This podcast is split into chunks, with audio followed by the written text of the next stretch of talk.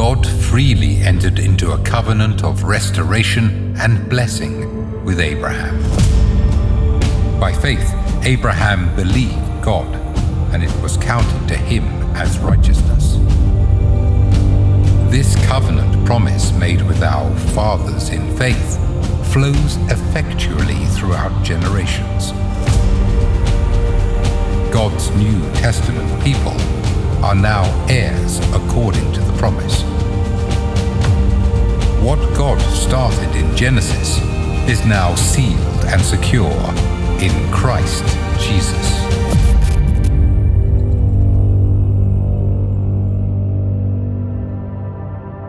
If you are a wife, I hope you are as encouraging as my dear Gail. If you have a wife, I hope that you have a wife that is the encourager that my Gail is to me. What do I mean? About five minutes before I came up here in the eight o'clock hour, I, I turned to Gail and I said, I really need about two hours to cover what I need to cover this morning. And she said to me, Take it. So this service will be going until about 12:15. Um, we can work that out around the campus and, and figure. No, I, I, I, I kid. There are there are so many sidebar conversations that have legitimate roots in these first few verses of Genesis 12. I'll be sharing with you in a bit some other places where some of these sidebar issues will be, uh, will be taken up and talked about. Um, before I read the passage, I want to I want to just remind you a year ago at this time, we began a study of Genesis 1 through 11. We spent the months basically between the new year and Easter time going through that, that foundation section of the book of Genesis. We talked about creation, we talked about the fall. Uh, we talked about the, the, the, flood of Noah and the aftermath of the flood and the, the Tower of Babel and its relationship to modern human anthropological groupings and, and all of those things. Took us a while. The book of Genesis pretty organically divides into three major sections. The section that we dealt with a year ago, the, that foundation section. The, the, the, the, section that is the end of the book of Genesis, starting in chapter 37, is probably the Old Testament's most detailed biography. The story of Joseph goes from Genesis 37 into, I think, what, chapter 51, the last chapter of the book of Genesis, all about the life of Joseph. This middle section from chapter 12 to chapter 36 deals with the lives of the patriarchs Abraham, Isaac, and Jacob. And we're going to be spending several, several months this year walking through that, that portion of the book of Genesis, this second major portion. So the, the, the shift is pretty dramatic at the start of chapter 12. Actually, a little bit the last paragraph of 11, where we learn about a guy named Terah and his family who moved from Ur of the Chaldees up to Haran. We'll recap that briefly in a moment. But we join the story of Abram who will later be named Abraham. But for now, Abram, that means my father is exalted, but he's not talking about the living God yet. When he was named, he certainly wasn't. Um, we join his story at Genesis chapter 12, beginning in verse 1. I'm going to read the first, the first nine verses of Genesis 12. Join me. Now the Lord said to Abram, Go what did God tell Abram to do? All right. You just, you just nailed much of the application of this passage by understanding that, but there's a bit more. Go from your country and your kindred and your father's house to the land that I will show you, and I will make of you a great nation. And I will bless you and make your name great so that you will be a blessing. I will bless those who bless you, and him who dishonors you I will curse. And in you all the families of the earth shall be blessed. So Abram went as the Lord had told him, and Lot went with him. Abram was 75 years old when he departed from Haran. And Abram took Sarah his wife, and Lot his brother's son, and all their possessions that they had gathered, and the people that they had acquired in Haran, and they set out to go to the land of Canaan. When they came to the land of Canaan, Abram passed through the land to the place at Shechem, to the oak of Moreh. And at that time, the Canaanites were in the land. Then the Lord appeared to Abram and said, To your offspring I will give this land. So he built there an altar to the Lord who had appeared to him. And from there, he moved to the hill country on the east of Bethel and pitched his tent with Bethel on the west and Ai on the east. And there he built an altar to the Lord and called upon the name of the Lord. And Abram journeyed on, still going toward the Negeb. All right, let's talk a little bit about the context of the covenant, Roman numeral one on your outline. Before I do that, let me give you a definition for covenant. Some definitions have to be fairly meticulous and elaborate to hone down on the specific idea in play, but the covenant is simple. A covenant is an agreement between two parties.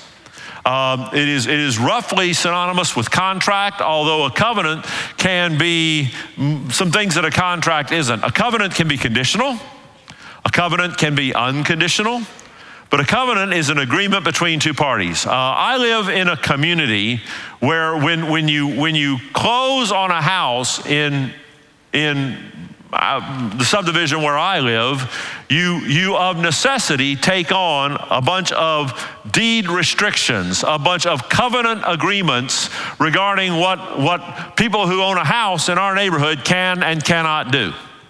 Those are, those are covenants. That's what the, the realtor would explain to you if you were shopping for a house in my neighborhood. You would learn that, that they will get upset with you if you park your car on the street overnight. It's not allowed in our neighborhood. They will get upset with you if you up and put a shed in your backyard. I know it's your backyard, but you signed on as a party to those covenants when you bought a house in this neighborhood. There's some other things. They'll, they'll tell you what kind of fence you can and can't put up. Sometimes it can get up. They tell you what color you can and can't paint your house. I know. That's a rabbit for another day, but in point of fact, when you closed, you signed on and you're a party to those covenants. That's what a covenant is. This covenant, uh, one of the, the heart of the matter truths of this covenant is it doesn't have conditions, and we'll get to that. God made to Abram an unconditional covenant. All right, let's look a little bit at the context of the covenant. First thing, if you read these these paragraphs, there's a whole lot of geography going on here. So there is a geographical context. Now, I've done something that I have rarely, if ever, done before in this room. Please don't you do this. You might upset our security team, but I have brought a laser pointer. Now it's green, it's not red, and I'm not shining it at anybody or any helicopters flying over or anything like that, but I want to show you some things on this map. If we go back to the last paragraph of Genesis 11, we first encounter Abram, and he's part of the family of his father, Terah, in Ur. Ur is, is, is in Chaldean territory down near the tip of the Persian Gulf. These tan areas are bodies of water on this map. And uh, Ur is along the Euphrates River as it flows uh, out of these mountains down into the Persian Gulf. Ur was a major city of the Chaldeans.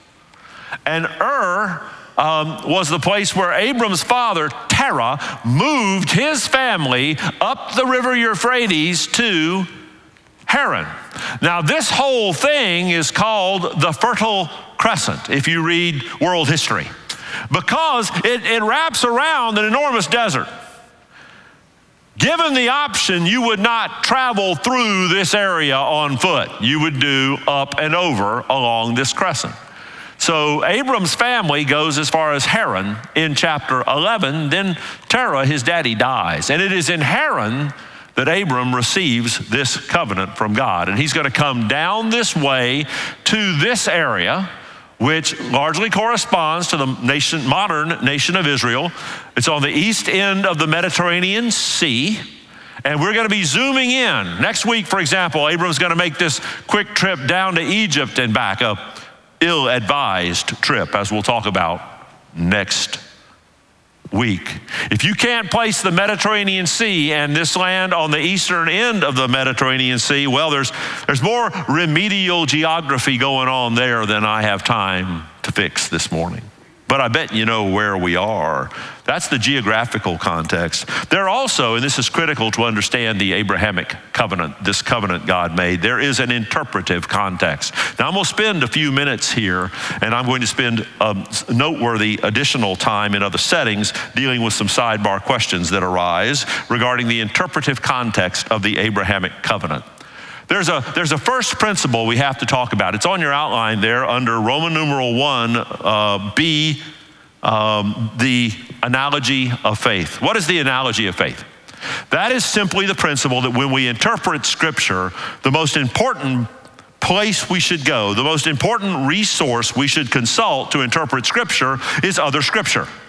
Because Scripture quite often will speak directly to matters that are addressed. A passage will address a matter, and then another passage will come along and address the same matter. And so, using Scripture to interpret Scripture is the duty of everyone who would seek to think biblically about any topic. The analogy of faith is critical. For example, I've given you an example of, of, of, of one that's prophetic. Uh, the last paragraph of Joel chapter 2. And I'm not going to take you, take you there because I want to take you instead. Come with me to Acts chapter 2. Acts chapter 2 and the day of Pentecost.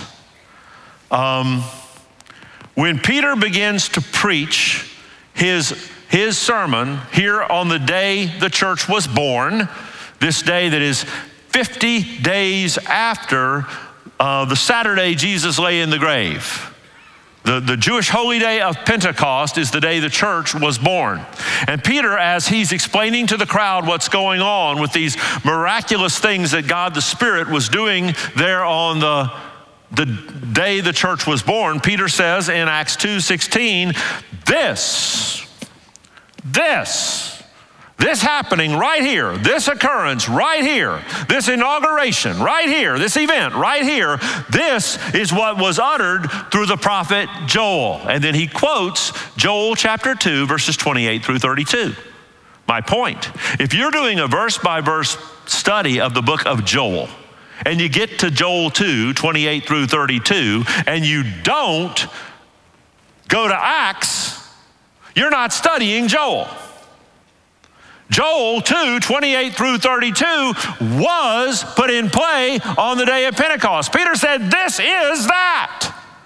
So if you study the book of Joel and leave out Acts chapter 2, you're not studying Joel 2 correctly. Does that make sense? Do you follow? All right, similarly, likewise, and this is important to a biblical understanding of this marvelous covenant God made with Abraham. You cannot understand God's Abrahamic covenant here and as it is recapped in chapters 15 and 17 of the book of Genesis if you don't understand the idea of offspring correctly as explained in Galatians chapter 3. Galatians chapter 3 is critical, and there are other passages that are as well, but the heart of the matter to understand the Abrahamic covenant correctly here in 2024, Galatians 3, um, especially verses 7 through 9, verse 16, and verse 29. Let's read Galatians 3, beginning in verse 7. Now then, it is those of faith who are the sons of Abraham. And the scripture, foreseeing that God would justify the Gentiles by faith, preached the gospel beforehand to Abraham, saying, In you shall all the nations be blessed. So then, those who are of faith are blessed along with Abraham, the man of faith. Verse 16. Now the promises were made to Abraham and to his offspring. It does not say, and to offsprings referring to many, but referring to one and to your offspring, who is Christ. And then down toward the end of the chapter, verse 29. And if you are Christ's, then you are Abraham's offspring heirs according to the promise. Now, this week on Beyond the Notes, I'm going to, I'm going to address directly the question who are the modern heirs of the Abrahamic covenant? Who are they? But, but we already know from Galatians 3 that not all ethnic Jews are today parties to the Abrahamic covenant. Further, we know that not only Abra- uh, ethnic Jews, are parties to the Abrahamic covenant. That's important if we're going to understand how this covenant is, is to be seen to function. Also, especially since uh, the war began in October, there have been lots of questions that have come my way about the prophetic future of ethnic Israel. So I want you to know that I've, I've worked with Pastor Mark Bricker, who, who, who helps and who works with us on the design of our Journey Together Hot Topic Nights. And on Wednesday night, February 22nd, we have set aside a Wednesday night hot topic night to talk about the prophetic future of national ethnic Israel.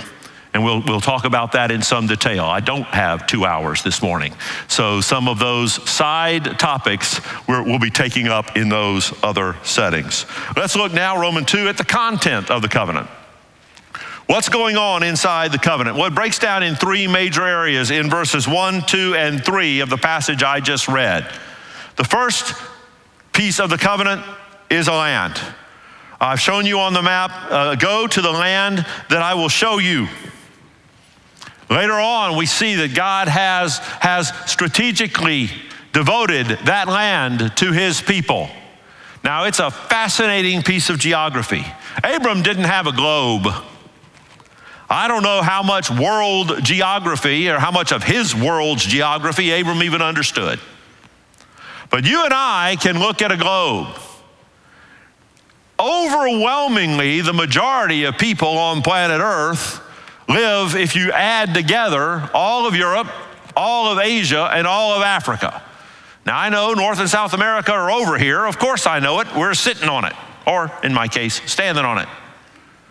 But the, the, the majority of Earth's surface area is taken up with Africa, Asia, and Europe. Antarctica is out there somewhere, but not only do you need a boat, you need a snowsuit. The crossroads of those three great land masses with their billions of people, if you're travel by land between Asia, Africa, and Europe, you're going to come through the crossroads that is the land of Canaan. No wonder it has proven down the centuries to be some of Earth's most strategic and hotly contested real estate. God knew what he was doing when he said, That is where I will have my people. Location, location, location. A land. Second, a legacy. A legacy. I will make you great. I will make of you a great nation. Well, we know that according to Revelation chapter 6, verse 9, that one day the faithful of heaven who have followed Jesus Christ in obedience and who have come to be the inheritors of the covenant of grace will be from every tongue, tribe, and nation, and will be innumerable, a multitude that no one can number, who come by faith to the God of Abraham a legacy. And then let her see a Lord. In you, all the families of the earth shall be blessed. From this is a messianic prophecy. Uh, we touched on it briefly before Christmas. This is a promise that from the descent of Abraham will come the one who will open the way of salvation by grace through faith for all who will receive Christ, turning from their sin and trusting him by faith. What a stunning stunning covenant God made, which leads us to Roman numeral three, the character of this covenant. It's unconditional. It is, it is grace without precedent. See, grace with precedent isn't grace, right? If there's, a, if there's a reason for it, it's not grace. Grace is inherently unprecedented. And not only in Abraham's case was the grace he received unprecedented, God came to him and said without condition, This is what I'm going to do. Because I'm God. And no one can tell me that I can't. We don't know anything about Abram. Well, I'm going to show you we do know something.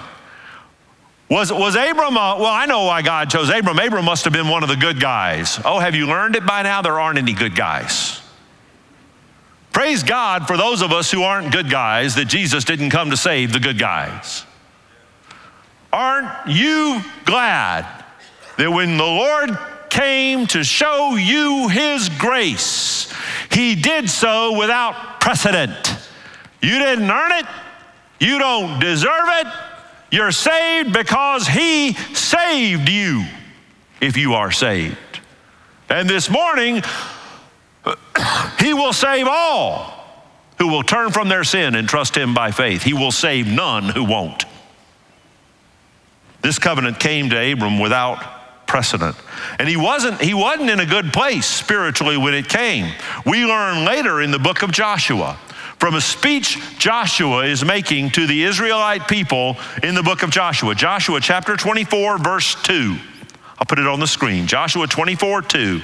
Joshua, speaking to the people, said, Thus says the Lord, the God of Israel, long ago your fathers lived beyond the Euphrates. Terah, the father of Abraham and of Nahor, and they served other gods. Abram was a, a polytheistic idolater when God came to him. He wasn't a good guy. And again, I'm so glad that when the Lord comes with his saving covenant into the life of a lost person today, he doesn't come to the good guys. We talked about it just last Sunday. We were dead and we weren't a neutral version of dead, we were dead in trespasses and sin. We were the evil version of dead, according to Ephesians 2. Abram was an idolater, his heart far from the living God.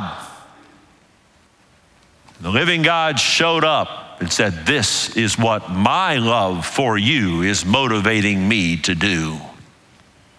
You were a stranger, an alien, dead in trespasses and sins. If you are saved, when God came to you and said, This is what I've done for you, you didn't earn it, you never deserved it, and yet by His grace we are saved. What a stunning thing. See, grace with precedent isn't grace, it's wages. Romans chapter 4. Romans chapter 4, verses 1 through 5, using Abraham as an example. What shall we say was gained by Abraham, our forefather, according to the flesh? For if Abraham was justified by works, that is, if Abraham was a good guy and God rewarded his good guyness, he has something to boast about. I was a good enough guy that God rewarded me but not before God. For what does the scripture say? Abraham believed God, and that was counted to him as righteousness. Now, to the one who works, his wages are not counted as a gift, but as his due.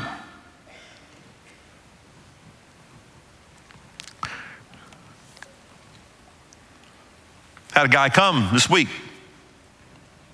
Friday afternoon, I wasn't at work Friday. I take, I take most, most of most Fridays off. The guy came to our house. Our, the whole first floor of our house is floored with ceramic tile. It's a good idea because in one era of our life we had the pool and kids. And now in this era of our life we have dogs and a sometimes partially muddy backyard. And ceramic tile is a good decision for the first floor of our house. Well, this guy came in and he cleaned it. And when he was done, of all the nerve, he expected me to pay him. Did a great job, and I gladly paid him, but it was a transactional relationship, right? Your salvation is not a transactional relationship. The covenant made with Abraham was not a transactional relationship. You have brought nothing, as again Pastor David said last Sunday, you've brought nothing to your salvation but the sin that necessitated it. God didn't save you because of anything in you. The first illustration of that in the Bible that was very, very clear was Noah. We didn't see that Noah was a good guy until Noah found grace in the eyes of the Lord, and then he started obeying. Here, Abram finds grace and then moves on with obeying, which leads us to Roman numeral four the consequences of the covenant. The consequences of the covenant. Hebrews 11 8. By faith, Abraham obeyed when he was called to go out to a place where he was to receive as an inheritance. No, called to go out to a place that he was to receive as an inheritance. And he went out not knowing where he was going. Back in chapter 12, verse 1, I paused on the word go. If you have a Bible that you can highlight or circle, or if you digital or analog paper, whatever you've got, if you can hit that word go with a highlight in verse 1, at least mark it down mentally. Look down in verse 4. So he went. Go. So he went. That's the heart of it. The consequences of the covenant are the receive the recipients of God's grace live transformed obedient lives. Letter A, we see first faith without the particulars. Abram didn't have the details. I like having the details. In fact, if travel is in view, by the time I take any trip, I've got a folder probably a half inch thick. I know airlines and seats. I know make and model of the rental car. I know the hotel and the type of room, the room number if I can get it. I have a plan for the places we'll be eating during the trip. And Lord help you if you're traveling with me and a change gets made. I can get testy. I confess our, confess our faults one to another, especially in travel. I'm a detail oriented control freak. Oh, I got a brother or a sister in the room. All right. God said, go. And, and, and we are inclined to some degree to want the particulars. In fact, I've given you two, two, different, two different questions we ask when, when, when, when we're given some instruction from God's Word. God showed up and talked to Abram. He has left us that and more in His Word. We want to ask this Do I know everything I wish I knew? Do I have everything square? Do I have everything I wish I knew? Quite often you won't. And this obsession to base our obedience in knowing everything we wish we knew is the root of two very toxic things, and I'll hurry. One of them is gossip. Do I know everything I wish to know? The roots of gossip go down into that soil. When I have some compulsion to either hear or share information that has nothing to do with me obeying God. It's just information. I just want to know. I just need to know. I just want to know. I just need to know. Because you want to know everything you wish you knew. That is the definition of gossip. I must transmit or receive information's got nothing to do with me. Don't do it. You just clutter up your storage space. The other thing that, that that compulsion to know everything I wish I knew can lead to what I've called in your outline miscalibrated confidence. Now, what do I mean by miscalibrated confidence? I mean, it's confidence that's just off. One version of that is I can be ridiculously overconfident. I've been there. Ridiculous overconfident in the sense that I do, in fact, know everything. I've got every detail of that squared away. I've got it all figured out. Here's what we're going to be doing. Here's what the plan is. Here's the, and then reality wrecking balls the whole thing. And by the way, who is the author of reality? God. Reality is not random. Reality has an author. And when he, in his authorship of reality, goes wrecking ball on my detailed information, I don't have to like it, but I better know who it is overconfidence. Worse, paralyzing underconfidence. Well, I, I, I, I, I, I get this is what I'm supposed to do, but I don't know enough. I need, I need, I need to get a lot more information before I can. I need to, you know, I, I need to know. I, am well, I just, I just don't know enough. The question is not, do I know everything I need to know? In a given situation where obedience to God's word is in play, the question is not, do I know everything I wish I knew? No, the question is do I know what I need to know in order to obey? Do I know everything I wish I knew? No, you don't. But do I know everything I need to know in order to obey?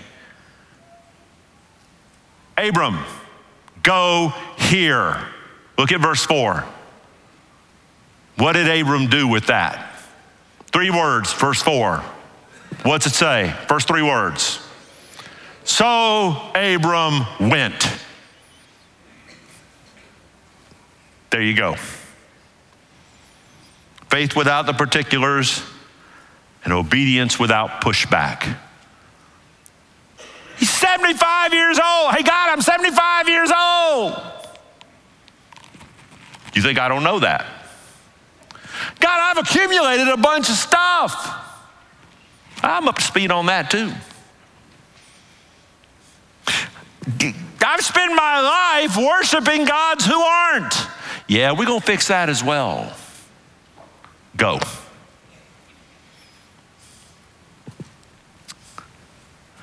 Since October 7th,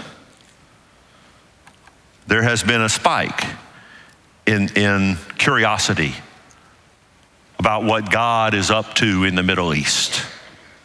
I share that curiosity. I understand that interest. But I do want to I want to caution you as a shepherd who loves you. If you're more concerned about the prophetic future of Israel than you are people who live within 50 yards of you who have never heard the gospel of Jesus Christ, you are out of whack. Go. Go. Do not let interest in matters that do not affect your obedience today cause you to neglect your obedience today. You know enough to go and tell them about Jesus and tell them about one who saves by grace all who will come to him.